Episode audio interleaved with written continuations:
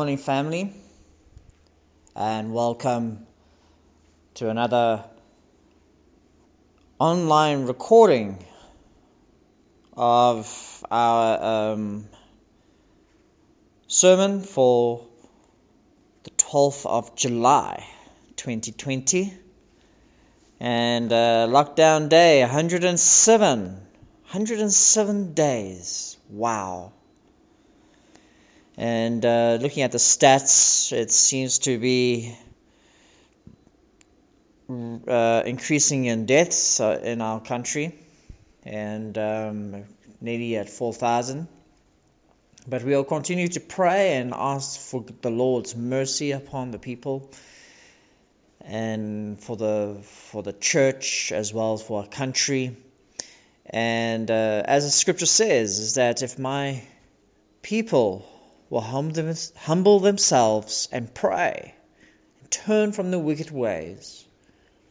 See if I do not heal the land. And that's what we are looking for. But today is a chilly day, and I hope that everyone is dressed up nice and warm and they're keeping well. And I hope that uh, everyone is uh, still uh, uh um, not uh, they are not under the weather.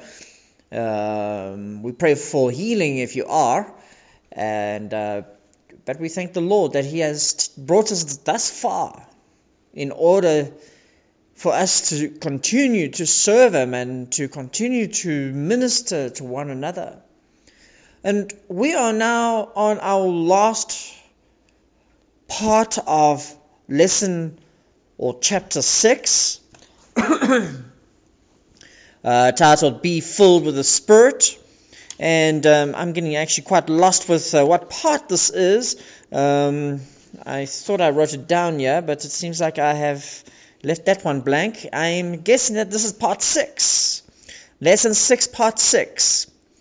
And we are going to be speaking about speaking in tongues, this last part. Now remember that we are just touching on these things if we had to really do a study, this will take weeks, months to cover every part in every intricity. And some people have even taken it as, as their ministry to, to speak about the Holy Spirit for the entire ministry of years and decades.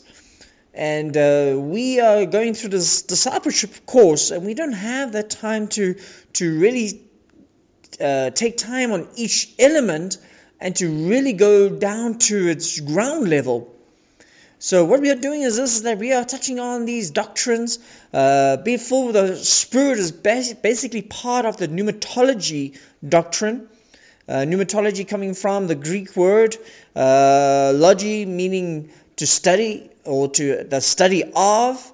Uh, pneuma, uh, which is the Greek word for wind or for spirit and uh, uh, for air. And it, it's, it's funny because now um, the Word of God says that when the wind blows, you can't see it. You do not know where it's coming from or where it's going to. All right? And that you could maybe take it from the Greek and, th- and say that, well, it's like the Spirit. You do not know or how the Spirit moves and how the Spirit is, is working because we don't control the Spirit. All right, we don't, uh, uh, we cannot tell the Spirit what to do because uh, uh, we are not in control of God. And the thing is this, is that when the Spirit takes control, and we relinquish our will to Him, then the Lord is able to do His work in the church. Amen. The Lord is able to do His work. And um, so we're going to talk today about glossolalia, which is the Greek word for tongues. But in actual fact, if we had to dig a bit deep about the glossolalia, uh, uh, it actually does not only mean tongues, it means language. It means language or languages. So speaking in tongues is associated on page 6 of our lesson guide of lesson 6 with the baptism of the Holy Spirit. Often it is regarded as the first sign of baptism. though strange to many, it is important to recognize the biblical importance thereof. It is important to long after it because, and we're going to go through today with our 16 points that we have here in our manual. Number one, the Lord Jesus promised that they should be one of the signs that will be following the believers. And we read this in Mark chapter 16, verse 17, and I'm going to read from the New King James Version. The, the, the, um, scripture that's been used, the version that's been used in this manual is actually the King James, which is, of course, the archaic, uh, the archaic uh, English that sometimes is a bit more confusing than enlightening. So the New King James Version, written for the modern, uh, reads as thus And these signs will follow those who believe. All right? These signs will follow those who believe. Believe what? Believe God. Believe in Jesus. The Word of God says that if we had to believe in our heart that Jesus is the Son of God, that Jesus is the Messiah, and that Jesus died upon the cross for our sins so that we may be saved. The times before Jesus, it was uh, the, the, people had to bring sacrifices for every sin that they brought. They brought sin, sin offerings, they brought thank offerings, they brought the first fruits, they brought a sacrifice to God. Something had to die.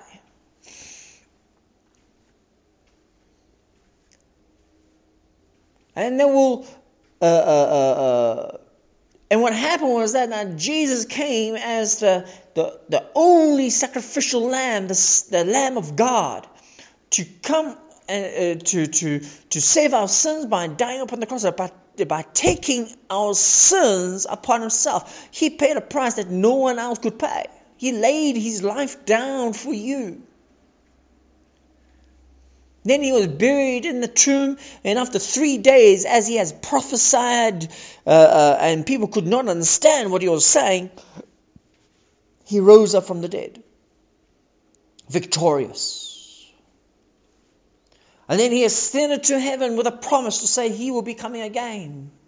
And he's seated at the right hand of God, as Steve, Stephen, when he was kneeling down as he was about to be stoned, had testified I see the Son of Man standing at the right hand of God. Amen.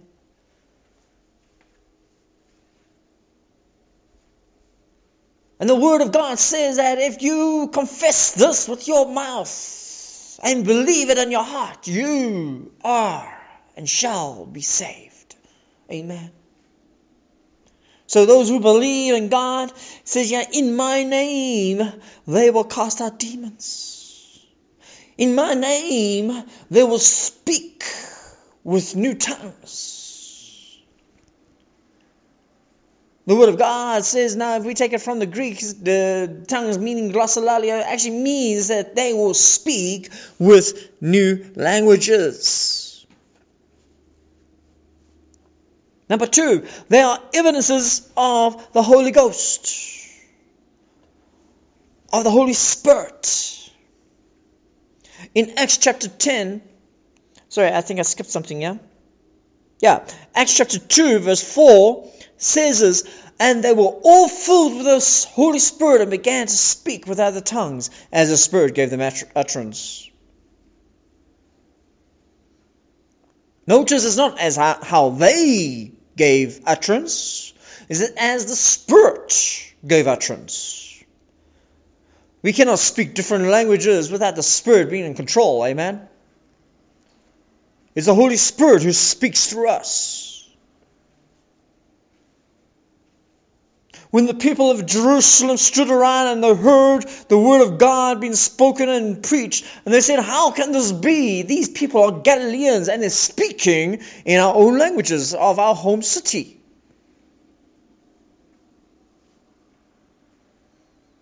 And of course, you always have some mockers and some people who are who do not understand what they hear or see or, or even comprehend, will always make a mockery of the things of God.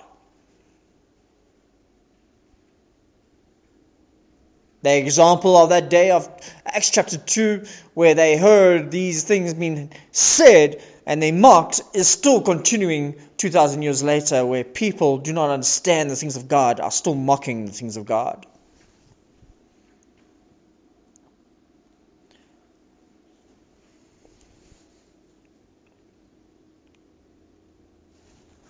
Acts chapter 10, verse 45 to 46 says this And those are the circumcision who believed, okay, now what does this mean? Those are the circumcision. It means that these were Jews. Peter had gone to minister to the Gentiles. He had stepped out of his comfort zone. He was not used to consulting, communicating, fellowshipping with people that was not of his own cloth, of his own skin color, of his own creed, of his own culture. He was not used to this. Give him a Jew any day, he will be in like a fish in water.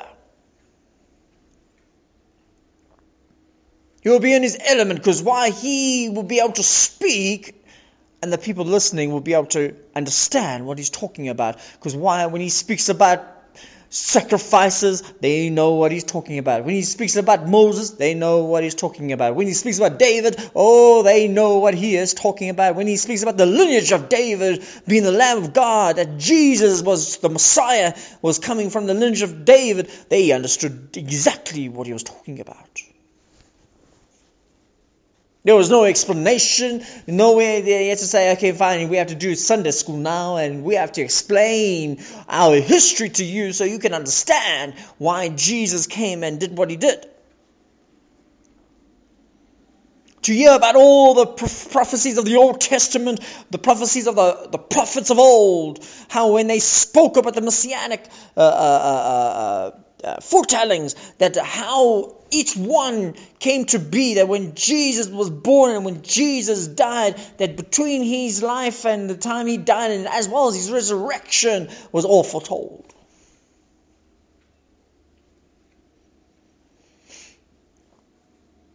And here Peter's standing here. He has just been sent to the Gentiles to go and minister to these people The first word that came out of his mouth was most probably say, No way, Jose, I am not doing it. That's not for me, Lord. Get someone else to do it. Well, God did later on. He got Paul. And even Paul gave him gave Peter a good talking to one time. He says, Don't be a hypocrite.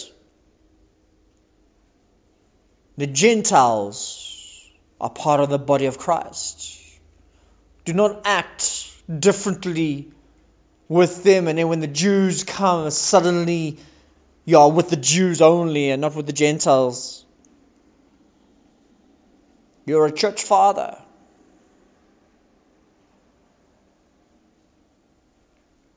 You're a Christian.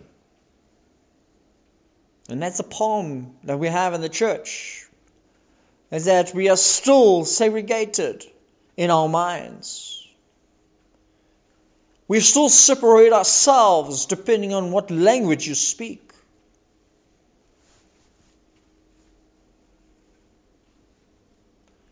Might be a little bit hidden or not. But we need to get out of that rut. Because what will you do when you're standing in heaven?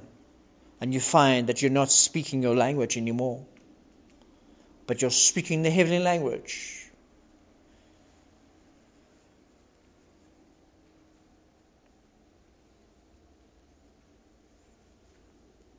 So these circumcised Jews these Christian Jews, because it says those of the circumcision who believed, which tells us that these were saved Jews, they were astonished. you can imagine them standing around while these Gentiles were praising the Lord and speaking in tongues, being full of the Holy Spirit, that the Jews' jaws just what? Dropped. What on earth is going on here? How can this be? And I'm sure that when Peter was was requested to come and minister to these Gentiles, he did it with a half a heart. Yeah, I will do it. Yeah, you know, I'll just speak a little bit, and you know, I've I've done my job, and uh, I've made God happy because this is what He's trying to say. That uh, um, no one's unclean, that God has uh, made clean, and uh, um, so I'll just say a few words and uh, maybe get my, my paycheck uh, uh, for my journey and my trouble, and off I go. And it's funny that as he was speaking, that these Gentiles got full of the Spirit, that Peter even were like, what on earth is going on? And then as many as came with Peter, because the gift of the Holy Spirit had been poured out on the Gentiles also, and for they heard them speak with tongues. And they heard them magnify God. Amen. And they were astonished. So how can this be? And even Peter says, well, if because I mean, they fooled the Holy Spirit just like we were on the first day, which means that similar experience in Acts chapter 2. These Gentiles in about 17 verse, uh, chapters later, we're experiencing the same experience. Even though the Bible says 17 chapters later, we do not know how many, how much time had passed before these Gentiles were ministered to. Acts chapter 19, verse 6. Sorry, did I say 19 before? My apologies. It's actually Acts 10. Seven chapters later. I went to chapter ahead. Acts 19, verse 6 says this And when Paul, all right, now we, we are speaking with the Apostle Paul now, had laid hands on them. See, there's different types of, of laying hands. You don't have to always lay hands on a person to receive the Holy Spirit. If the Holy Spirit comes upon you, you can he can come upon you where you're seated. You don't need necessarily to have someone to lay hands upon you for you to receive the Holy Spirit. People have read the Bible, they're going through the Bible, they read the scripture, and they got full of the Holy Spirit, and they got it full, they got full of the Holy Spirit in their bedrooms. Other people sitting in, in, a, in a, a, crusade, seated at the back with their hands folded, arms folded, and they're like, yeah, you know, this is all, yeah, you know, uh, all these happy clappies and so forth. And these people got full of the Holy Spirit, got knocked out of their seats, and they stood up and praising the Lord, and they joined the happy clappies.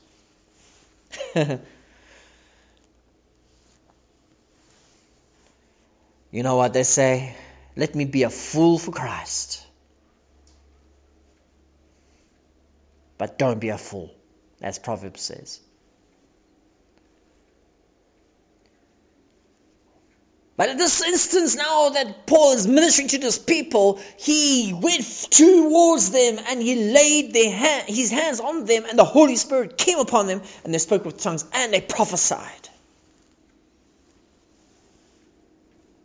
Evidences of the Holy Ghost. There are some of the the, the, the, the scriptures that indicates this. Number three, they are one of the nine gifts of the Holy Spirit. And no gift is less than the other. Some people say, Well, I got the gift of, of, of, tongues, and you got the gift of healing. I feel I've got something less, and you got something more. No. Each one works towards building the body of Christ.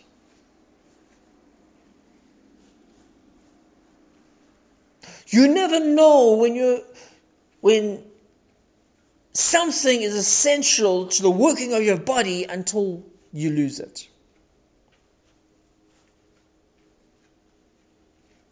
I remember one time reading through uh, a document, and you know these uh, little tidbits that come out that way. That uh, did you know? You know, little things like that. And I came across something very interesting. The smallest finger of your hand, which we call the pinky,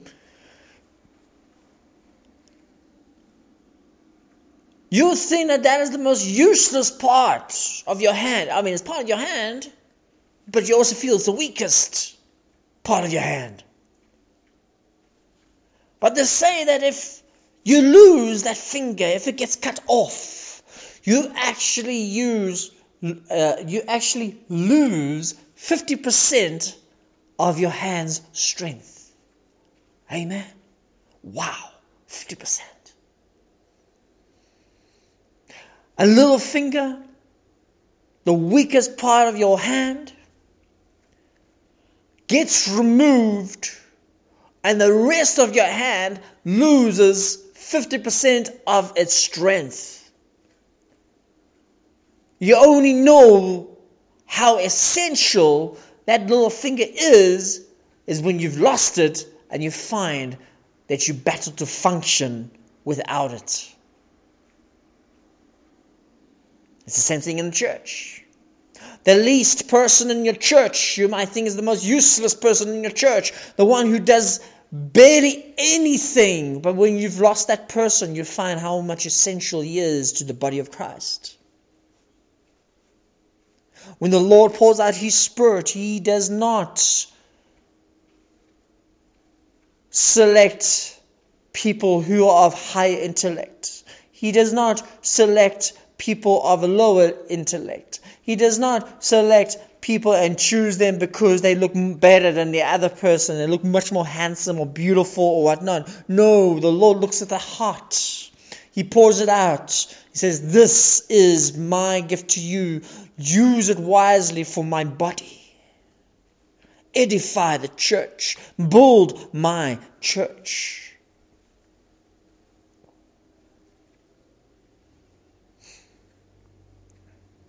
And that's why the Lord says, and the word says in 1 Corinthians chapter 12, verse 10, where it says that the Lord gives to one a gift, to another the working of miracles, to another prophecy, to another discerning of spirits to another, and this is very important, different kinds of tongues. Wow. So there's not only one kind of, uh, of tongue, there's different kinds of tongues. Tongues of thanksgiving, tongues of exaltation, tongues of praise, tongues of worship.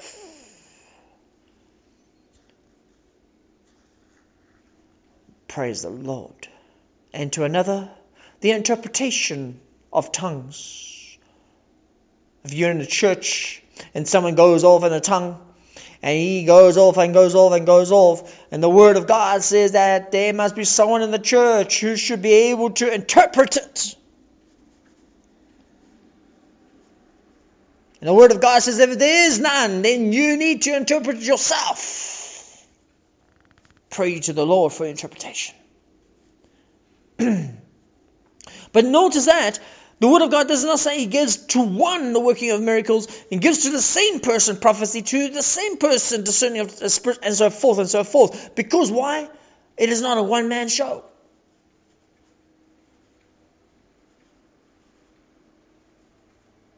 The Lord of God will not pour out His Spirit on one person only and say, well, now you need to minister to the entire church with all the gifts I've given to you when the gifts is free for everyone to be ministered and to edify the church as a whole.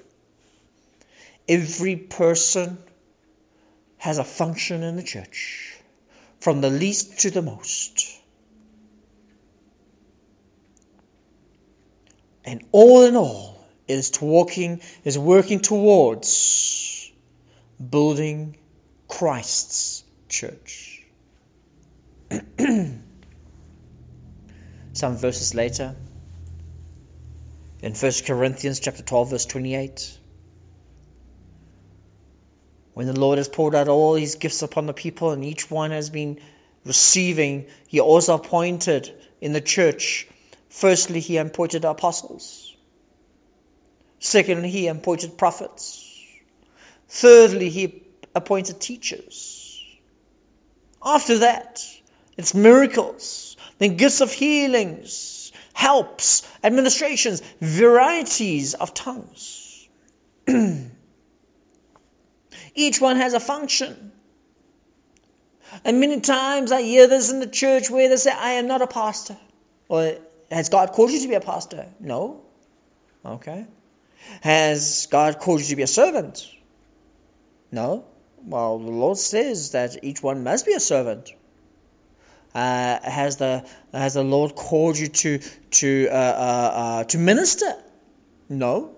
Well, the Lord says we need to speak the word in season and out of season. We have to be ready in season and out of season. We have to know the word. We have to speak the word. We have to we have to minister the word to one another. The pastor is just a title, it's an office. A man or woman who's been set apart by God, who's been called to minister to the church, to raise up fellow sons and daughters of David, fellow sons and daughters of Christ, those who will be discipled and to be able to grow in the Spirit so that they themselves will become fathers. They themselves will become some form of ministers who have been set apart by God in order to minister to other sons and daughters of David. that is the ministry. That is the body of Christ. Many times there have been churches where the pastor has passed away and there has not been a replacement, that a man or woman has been set forth who might have been an elder who says, Well, I am no preacher, I am no minister, I am no spokesperson, I cannot speak, just like Moses said, I could not speak, but Aaron was brought on board in order to be spokesperson, and the Lord will bring these people up. Say, Well, you are my leader, I, I need to set you forth because my church is like sheep who have gone astray. You need to lead them back onto the path. You need to lead them back to the Word of God. You need to get them back onto the knees to pray for uh, uh, revival and for salvation for the nations. And what happens is that these people step forth because they say, well, there is a place, there's a vacuum. And what happens is that I will step forth until a minister can come forth. And these same people who have said, I am no minister, later on become pastors. I've heard many testimonies where they've come to the college and these people, excuse me, and these people have come to the church, uh, to, to, to the college, and they said, I am just an elder. But when I observe their lives and I observe how they, they, they, they they carry themselves and the personality that they have. I said, you know what? I think you will be a very good pastor. In actual fact, I think you'll be better than most of the pastors who go through this place. Because why? You are you carry yourself just like Christ. You're humble. And you never say that you're humble. People who say, I am humble, are the ones who are the most prideful. Let your actions dictate whether you're humble or not.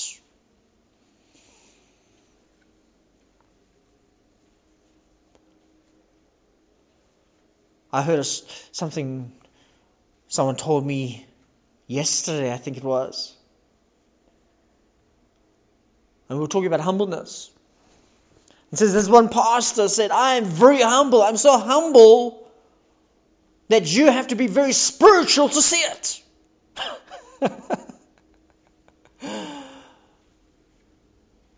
I told the student that is the most proudful uh, guy I've ever heard.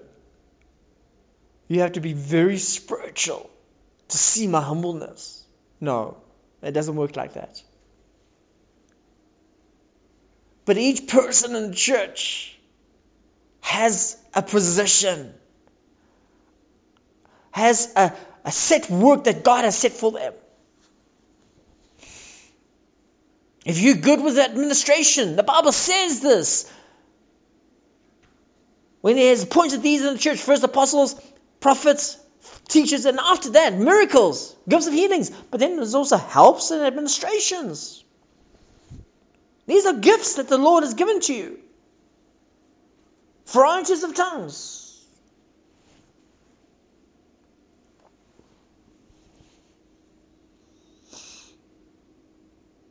God desires all to speak with tongues. 1 Corinthians chapter 14 verse 5 says this I wish you all spoke with tongues. But even more than that, that you prophesied. For he who prophesies is greater than he who speaks with tongues unless indeed he interprets, that the church may receive edification. Now, this is a bit confusing because we're talking about tongues. I know we're saying, well, tongues is not all that great because, I mean, it's, it's uh, uh, the one who prophesies is greater than he who speaks with tongues. Well, let's bring a bit more clarity to this. When you speak in tongues, that's it. Have you edified anyone else? No. A person only receives knowledge when he understands what he receives. If you speak in tongues and then that's it, it just ends there, no one got edified. Then someone else stands up and starts to prophesy. And everyone can understand what he says. And therefore they are greatly edified. And therefore, that's what the scripture says. Therefore, the one who prophesies will be greater than the one who speaks with tongues. But there is an unless added to that. Unless there is an interpretation. And when there is an interpretation, there is edification. Edification means that there is something that grows, there's something that's nutrient, there's something that, that helps the body to mature, to grow.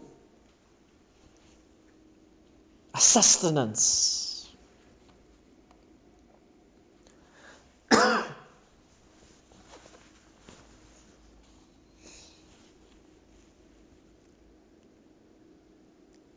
First Corinthians chapter 14 verse 39.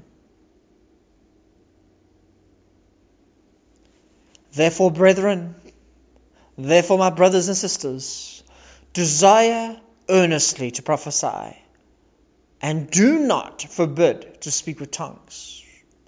I think that when people read the scripture which says the one who prophesies is greater than the one who speaks in tongues and all that, I think they would jump in quickly to go and say, Well, you speak in tongues, please stop. Go, go into your own private uh, uh, bedroom and go and speak tongues there. But Paul says that therefore, brethren, desire earnestly to prophesy. You can prophesy, but do not stop those who speak in tongues. Corporate worship. Number five is speak the wonderful works of God. Acts chapter 2, verse 11.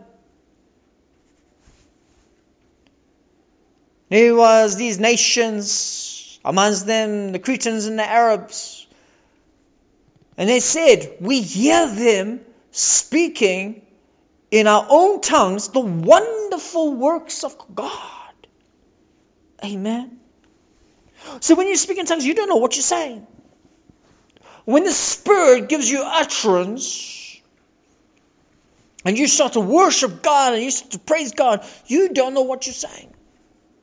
I was, reading, I was reading a, a passage in one of the theological books, and the author said there is that there's been recordings taken of people who speak in these tongues who I think that they are speaking like baby language or speaking like gibberish or whatnot.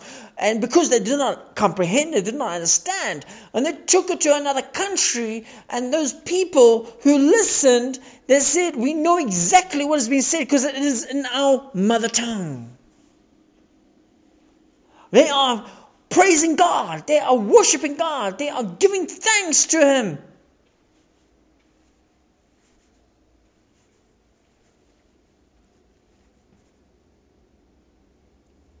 We'll speak about it again by number 14, where they are assigned to the unbeliever.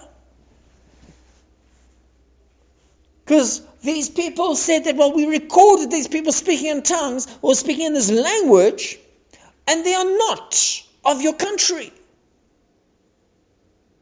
Well, then they must have studied our language very closely because that is a very fluent language of our mother tongue. These people do not know what they're saying. Well, that's impossible. These people have never spoken this language. Well, that is also impossible. How can this be? Well, these people apparently were full with the Holy Spirit, and there is something that they say that they got when they're full of the Holy Spirit, they spoke in what they call tongues as the Spirit gave them utterance. And these people heard, well, that is wonderful. We never heard this before. What happens that this becomes a sign to the unbelievers of the marvelous work of God. Many times, unbelievers have got saved because they heard tongues that was being spoken in their own language as the Spirit gave them utterance.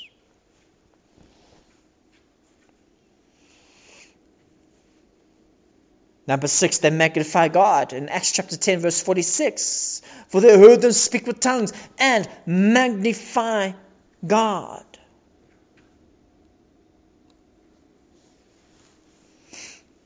Your tongues will never magnify yourself. Your tongues will never magnify the material things of this world. Your, your tongues will always give glory to God because it's the Spirit within your, your, your heart, your spirit that is empowered by the Holy Spirit of God, that is giving thanks to the Lord above all things. They speak to God in number 7 in 1 Corinthians chapter 14 verse 2. For he who speaks in a tongue does not speak to men. Praise the Lord. you know, one of the, my students showed me a video clip. And this is what happens in our church is when they want to feel good the the the the the, the that um how can I say that that that exciting feeling, the euphoria. Whether they try to reinvent church, to try and make it a bit more exciting because why? The people want more excitement. And if they don't get more excitement, they don't come to church anymore. And therefore, there will not be this massive mega church anymore. So, what happens? They start to invent do things. And I saw in this video clip two pastors who were actually kind of preaching to each other in tongues.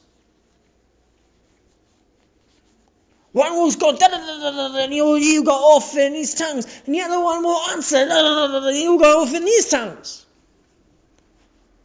And the whole church was jumping up and down and getting all excited. I think that's ridiculing the Spirit of God. I mean, I don't know the full story there. Maybe the Holy Spirit was behind the whole thing, but what I saw in the clip, I don't think so. It was like it was as if it was making a mockery. The Word of God says that he who speaks in a tongue does not speak to men. And these guys were speaking to each other. But you speak to God, for no one understands him. However, in the Spirit, he speaks mystery. Wow. You know, if we speak in tongues, and if there was just some form of interpretation when we are speaking tongues, imagine the amazing things we'll be hearing. There must probably be mysteries and things that we have never comprehended, secrets that we are speaking that we will never know when we are speaking to God. They speak to God. They edify the speaker.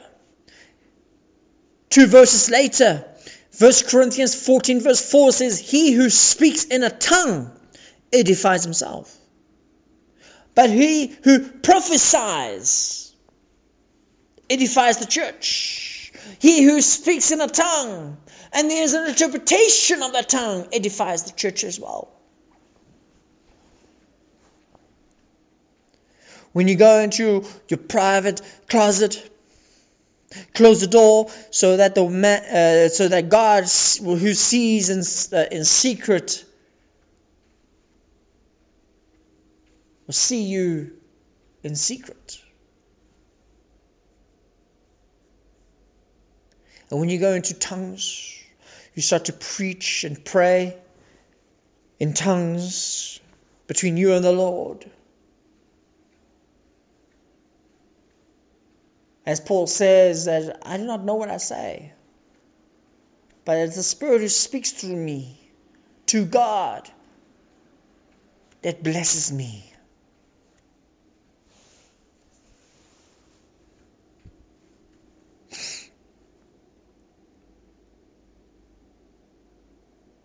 That pray in tongues is a spiritual prayer.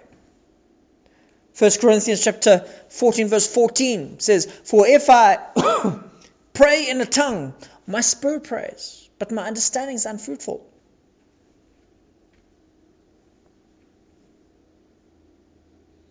Because it's a spiritual prayer. But as the Lord says that, as, as the word says, that when you come to a point where you do not know what to say and you have so much uh, uh, to, to put forth, but you don't know what to say. There's no words to comprehend, to put into words your emotion. The Spirit speaks because He knows what to say.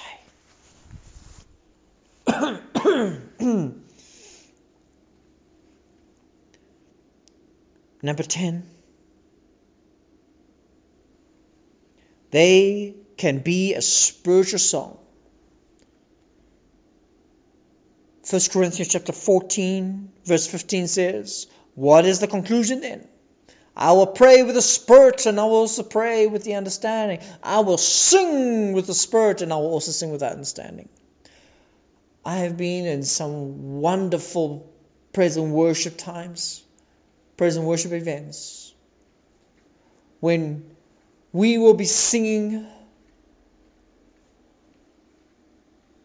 And then there will be a song that just hits that chord. That song that hits the chord in the heart. And we'll sing it over and over and over. Normally, a song like that, we would have like, ah, ah, too many times. No, please, no, not again. But when you're in the spirit and you start to sing the song, it starts to take a new meaning. And you can't stop singing because the words are beautiful. The words are exactly what you're trying to say to God. And what happens is that we start moving from one realm to another realm. We start moving from one phase to another phase. We start moving from one level to another level. And suddenly the words you're speaking you do not understand because it becomes tongues. We start to sing in another language. We start to worship the Lord in another language. And what happens? Suddenly the air becomes magnetized, the air becomes electrified, and suddenly the Word of God says that the Spirit of the Lord was poured out upon the church.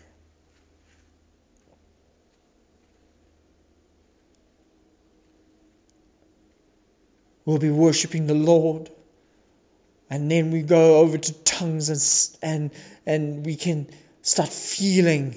There is a shift in the spiritual realm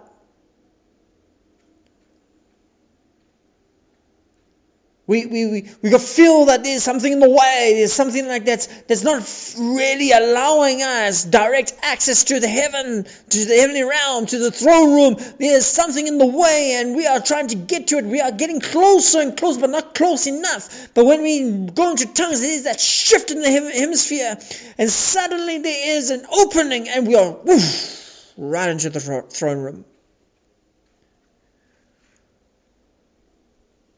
Remember I mentioned about the people with their arms folded sitting at the back? And yeah, they're sitting there looking around like, yeah, these people are repeating themselves over and over. And when we go into tongues, you see those people fall like dominoes. Holy Spirit comes in with such power, it knocks them off their feet. And when they eventually get up, they themselves are singing in tongues. They themselves are praising the Lord. They themselves have their hands up and not folded anymore.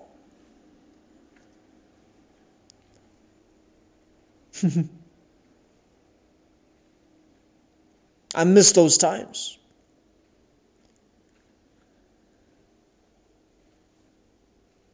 I've been in this area of Pretoria for some time, and it's extremely rare that I've been in a church where we have had something like that again. It's a different culture in this area. When you come to the Lord, you need to loosen yourself. When you come to the Lord, you leave your culture behind you. When you come to the Lord, you leave who you are and your, your misgivings, the, the, the, the, the, uh, um, the hatred and the, the separation, the division that you have in your heart. You leave it outside. Or, actual fact, you don't even leave it outside, you just get rid of it. The Lord does not need it the Lord does not want it in your life. When there's a release, when in the, when the, uh, uh, uh, there is that that uh, uh, that separation that has been taken away, and you start to come to, together as a body of Christ, the Lord will start to be able to move. Because why? Acts chapter 2 says it again. In the upper room, they came together in one accord. There was no separation. They came with one purpose. They came together as a body. They came together as a family. They came together as a church. And when they got together in 10 days, they were full of the Holy Spirit.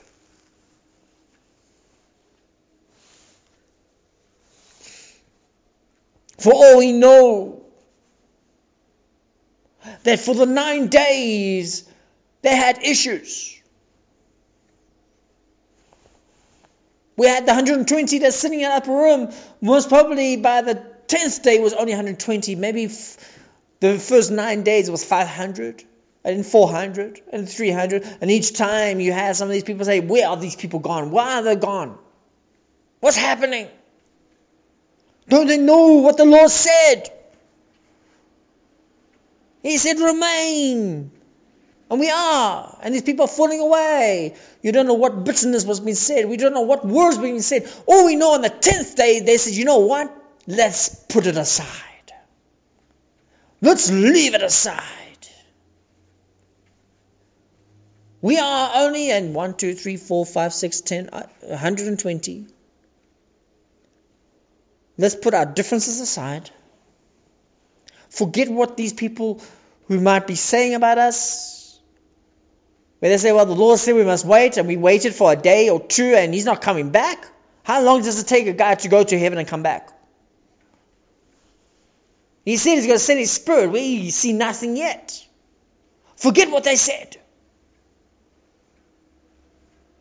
We are together now. We are of different economic backgrounds, different careers. Forget all that. We are one body here. And the Lord says, remain until, and I will remain until. And maybe on that morning, eventually, after maybe 10 days, we do not know. This is my assumption again, my opinion, that by the 10th day, they said, let's come together as one body, one mind. Forget our differences. Let's love one another. As the Lord says, that when we love one another, the world will know that you are my disciples. And maybe at that time, they put everything aside, said, Lord, forgive us. And they came together in one accord. And the Spirit says, Now is the time. like I said,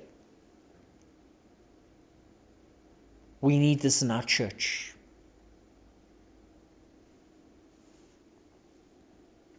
First Corinthians chapter 14, verse 16 of number 11. They can be a spiritual blessing. Paul writes this. What is the conclusion then? I will pray with the Spirit. I will also pray with understanding. I will sing with the Spirit. I will also sing with understanding. Verse 15. Let's go to 16. Otherwise, if you're blessed with the Spirit, how will he who occupies the place of the uninformed say, Amen, at your giving of thanks, since he does not understand what you say? Amen?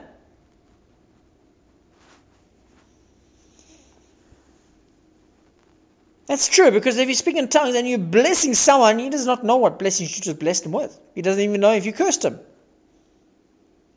But they can also be giving of thanks. And the next verse says, For indeed give thanks well, but the other is not edified.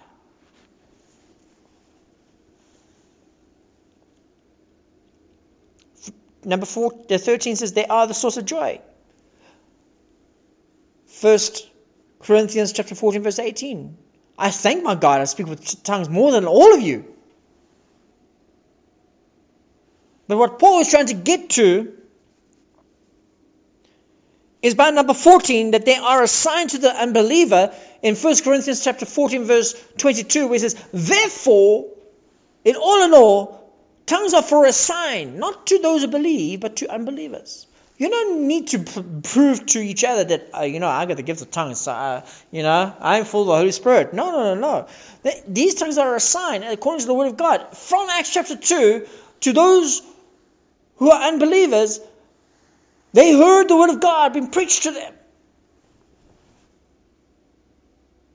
Let's finish verse 22 first. But prophesying is not for unbelievers, but for those who believe. Okay, we'll come back to that. Let's go back to Acts, Acts chapter 2, which seems to be a common scripture that we're going to keep on coming back to. When the 120 were full of the Holy Spirit, and they saw cloven tongues light on each of their heads. And as the Spirit gave them utterance, they spoke in tongues. Notice this that there were Jews outside in the marketplace from all corners of the earth who had come on the special, auspicious occasion to Jerusalem. And in the year these voices, notice, it's not people that's out in the market that are now speaking. You know what happens when you go to the market and you see there's someone standing on a, a pulpit or a box or something and he's talking, you kind of walk around him and you, you ignore him and you continue. Okay? That's human nature. All right? Unless you hear that uh, I'm going to tell you how to make money fast, and then everyone stops and goes and, and goes and listens because why? They want to know how to make money fast. But these people did not see these people. They heard these voices. And they heard the word of God being preached in their own tongues. And I'm sure that most probably had moved to another location, uh, to coming outside these the upper room, and they most probably I spied those 120, and they said, "Hey, look, they are not of our culture." Because I'm sure some of them who heard the people speaking their own language most probably rushed to see their own native from their own country.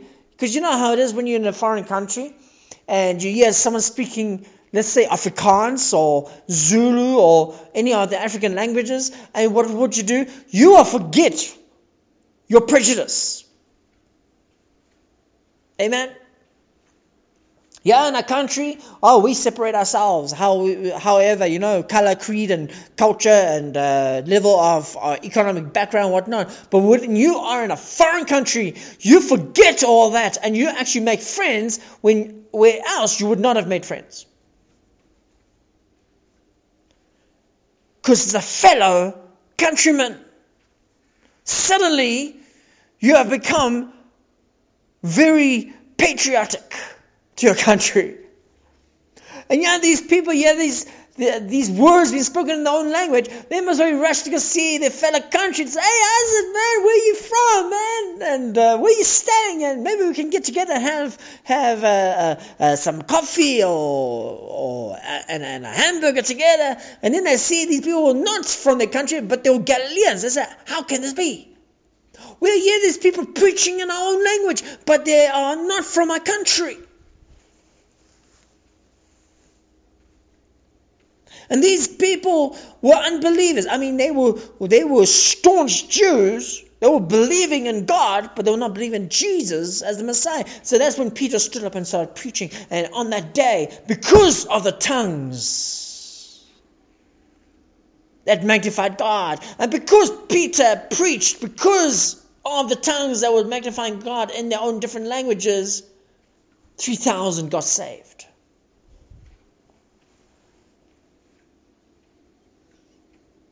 Because Peter says, Don't you know the scriptures that have prophesied about this? Said there'll be strange words on lips, or words on strange lips. Number 15, they are part of a fellowship meeting. 1 Corinthians chapter 14 verse 26. Paul writes about order in the church. And he says, How is it then, brothers and sisters? How is it then, brethren? Whenever you come together, each of you has a psalm, has a teaching, has a tongue, has a revelation, has an interpretation. Let all things be done for edification. There is order in the church. There is order in the church. Notice this. It doesn't say whenever you come together that one of you has a psalm. It doesn't say this, that one of you has a teaching or a tongue or a revelation or interpretation.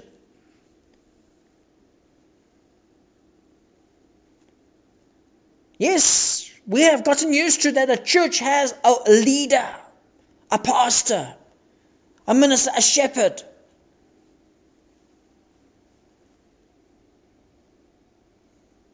He is there to bring to you spiritual understanding, spiritual food,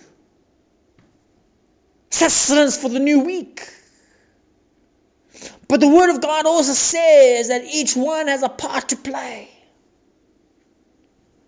A psalm to sing, a teaching that the Lord has laid upon your heart for such a time, a tongue, a revelation, interpretation.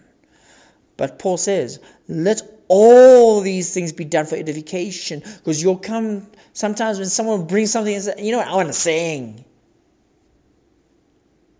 Sings a song, does not edify the church, does not make the church grow. Someone brings a tongue, does not edify the church, only edifies yourself, unless it's his interpretation. Brings the teaching, doesn't make the church grow. Everything has to be done for edification. So your psalm, your singing has to edify the church. Your teaching, your tongue, your revelation, your interpretation, all these things, as the Bible says, has to be done for edification.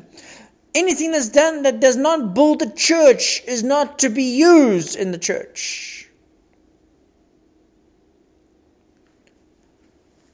1 Corinthians 14:27 says this, if anyone speaks in a tongue, let there be two or at the most three, each in turn, and let one interpret. Sometimes there's confusion about this. Why does there has to be two or three? Well, the Word of God says this. Well, actually, not really the Word of God. My experience that I've noted is this that the Lord of God will not only have one person who will speak in tongues or prophesy in tongues, but he will split it up amongst two or three, one message that would be consistent, One person stands up and speaks, the next person stands up and speaks, the next person stands up and speaks, and each one is speaking in tongues. He does not know what he's saying, but the Lord is giving them utterance. And then one person stands up to interpret, he interprets what all three were saying. That shows unity, shows us coming from one source. First Corinthians chapter 14, verse 39 of our last point. They are not to be forbidden. And we read this before. Therefore, brethren, desire earnestly to prophesy, but do not forbid to speak with tongues.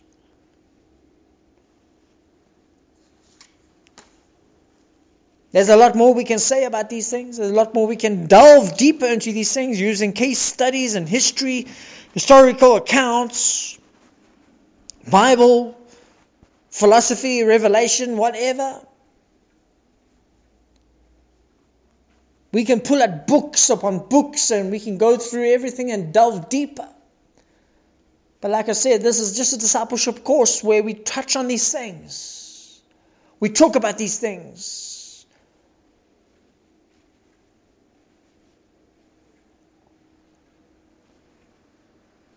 We can speak about the Holy Ghost fire.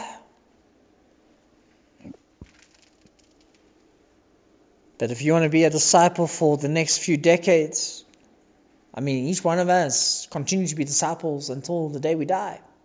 Even though we become masters, disciplers, there's always someone that we submit ourselves to to be as a disciple as well. we're always growing, we're always being mentored. As we mentor others, we are con- consistently being mentored ourselves. But this concludes our lesson six.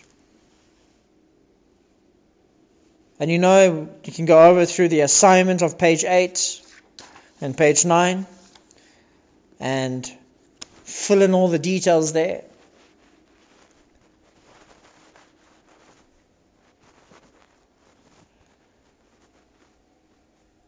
But this is has been a very insightful lesson.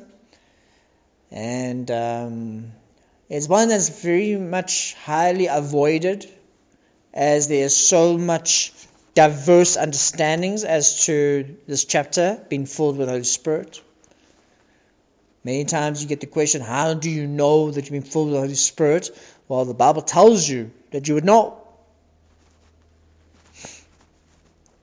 I cannot tell you how your relationship is with God. Only you and God would know. We can only divulge what the Bible tells us as by the fruit of the Spirit as to whether you've been full with the Holy Spirit. Because it's by the fruit that you will know them. And the fruit does not come instantaneously, it comes through time. When we start to see this man and this woman who was uh, uh, uh, rude and very hard hearted and liked to go and discoing and felt like it was the queen of the world or the king of the world, and, and uh, uh, uh, when they get full of Holy Spirit, you see this change starts to come on, upon them. They don't uh, uh, uh, want to wear these clothes anymore uh, um, the, that they're used to wear. They wear something a bit more uh, covering. And you say, okay, all right. Uh, when did you decide? He says, well, it's not a matter I decided. It's just a matter I don't feel comfortable wearing such clothes anymore. Because what happens is that now the Lord starts to work through your heart. He starts to dig deep into your heart. He starts to change your personality. He starts to take the things that are not good and wholesome to your body and he starts to replace it with His kindness and His goodness and with His fruit. He starts to, it gets planted. You, you know when you are planting seeds in the, in the garden, what do you do? Do you go just dig a hole and put a seed? No, you don't. What you do is, is that you clear up the rubbish. You, you, you make a garden, you, you, you take out all the rubbish. How can a seed get planted amongst all the thorns and thistles? How can a seed get planted amongst all the rocks and all the, the, the trees and uh, broken branches? It will not be able to see the sunlight. So what do you do? You start to clear it out. You take a hoe, you take something sharp, and what do you do? You start to dig. You start to break it up. You start to remove all the weeds, because the weeds is what's going to kill your plant. You start to remove it out. You start to till the the uh, soil, you start to soften the soil. It takes time, it takes work, and you start to remove all the rocks. And once you start to remove all the rocks, you start to replace it with something wholesome. You start to replace it with the seed. And by replacing with a seed, you start to make, you start to water it, and that's the word of God. You start to allow the sun uh, to, to shine upon it. You start to care for it. And what happens is that it's not instantaneously a tree, it takes time, and then you see a little leaf start to poke through the soil. That's how it is in our lives. When we get filled with the Spirit, the Spirit slowly starts to remove the rocks from our hearts because now we start to suffer. He starts to break down the walls we have built up over the years so that we can allow people in. He starts to uh, make the soil soft so that we start to become kind and uh, courteous and we start to to care for one another, where we hated one another. We start to be blinded to the, the color oh, I'm white and you black, I'm black, you white. You know, we don't see that anymore because what we do is we see the heart. We don't even see the color. Sometimes what happens with me is that when a person says, well, what, what is she or what is he? And I have to think and I'm like, um, I have to try to remember now, is he uh, black or is he colored or is he uh, Indian? I have to think about it. Because why? I don't see it anymore. Because why? The Bible, the law says we need to be blinded to such things. We are of one body. We have one creed.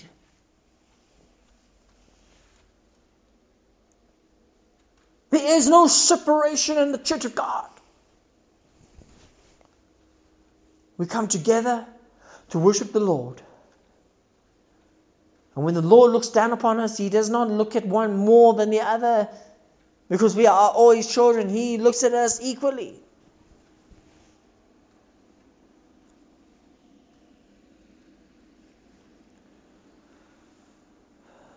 And that's what the Lord does. He starts to work on your heart. You start to change. You start to feel uncomfortable with the things that you were doing, and you feel it's wrong because that's what's happening. That when we do things wrong, we are taking a hot iron to our conscience and we are seeing it. And when you sear a hot iron, uh, uh, uh, meat, when you burn the meat, it becomes harder. It does not become soft anymore. When the Lord is in our heart and when the fruit of the Spirit starts to be manifested in our heart, what's happening is that the, the, the, the scars of our heart starts to heal. The, the, the burnt meat suddenly starts to get restored to life again our conscience, which was hardened, which uh, you felt nothing, starts to soften to a point where that even the worst things that you see, you weep about it. You start to feel something, and that's the Lord that is bringing your heart closer to Christ. So I hope at this time that you'll seek his face. Ask for his spirit to fill you.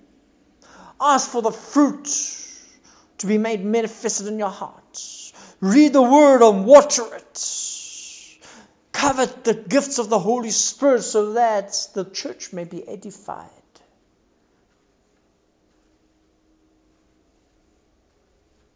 So that the church may begin its healing process so that the church may become the hand of Christ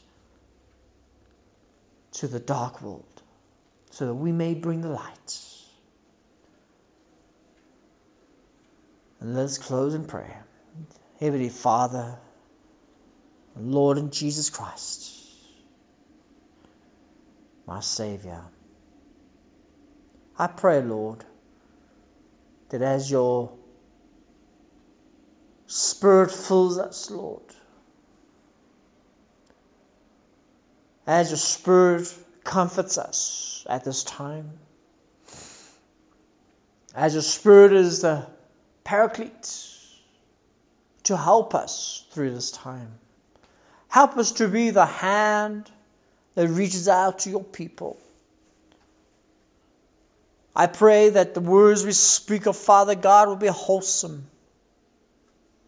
I pray that the words we speak to the church and to the people out there, Lord, will be from you. I pray, Holy Spirit, that you will cover us with your wings. Fill us with your, your Spirit, Lord.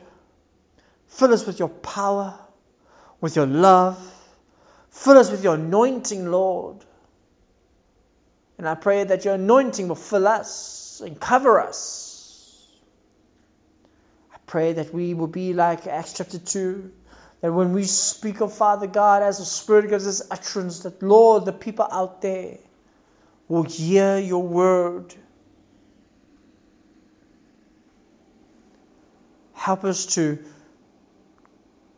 draw close to you, Lord. Help us to speak your word with authority empowered by the Spirit. I pray we also be a healing hand to those who are reaching out to us, Lord, so that we may bring salvation.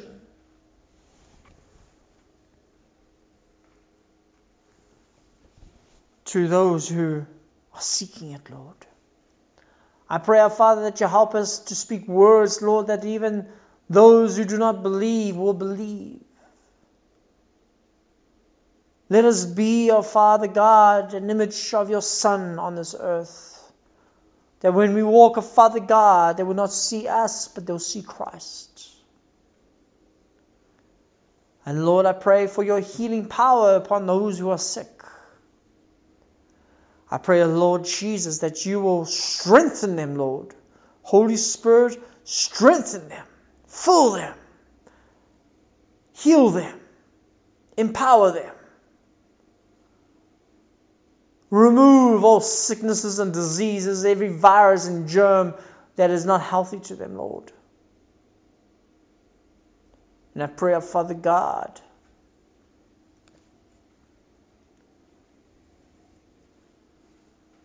that you will guide us through this time Give us wisdom, knowledge, and understanding so we may be able to know and to do what is right. And I thank you, Lord, for those who hear this message that you will bless them mightily. In the mighty name of your Son, Jesus Christ. Amen.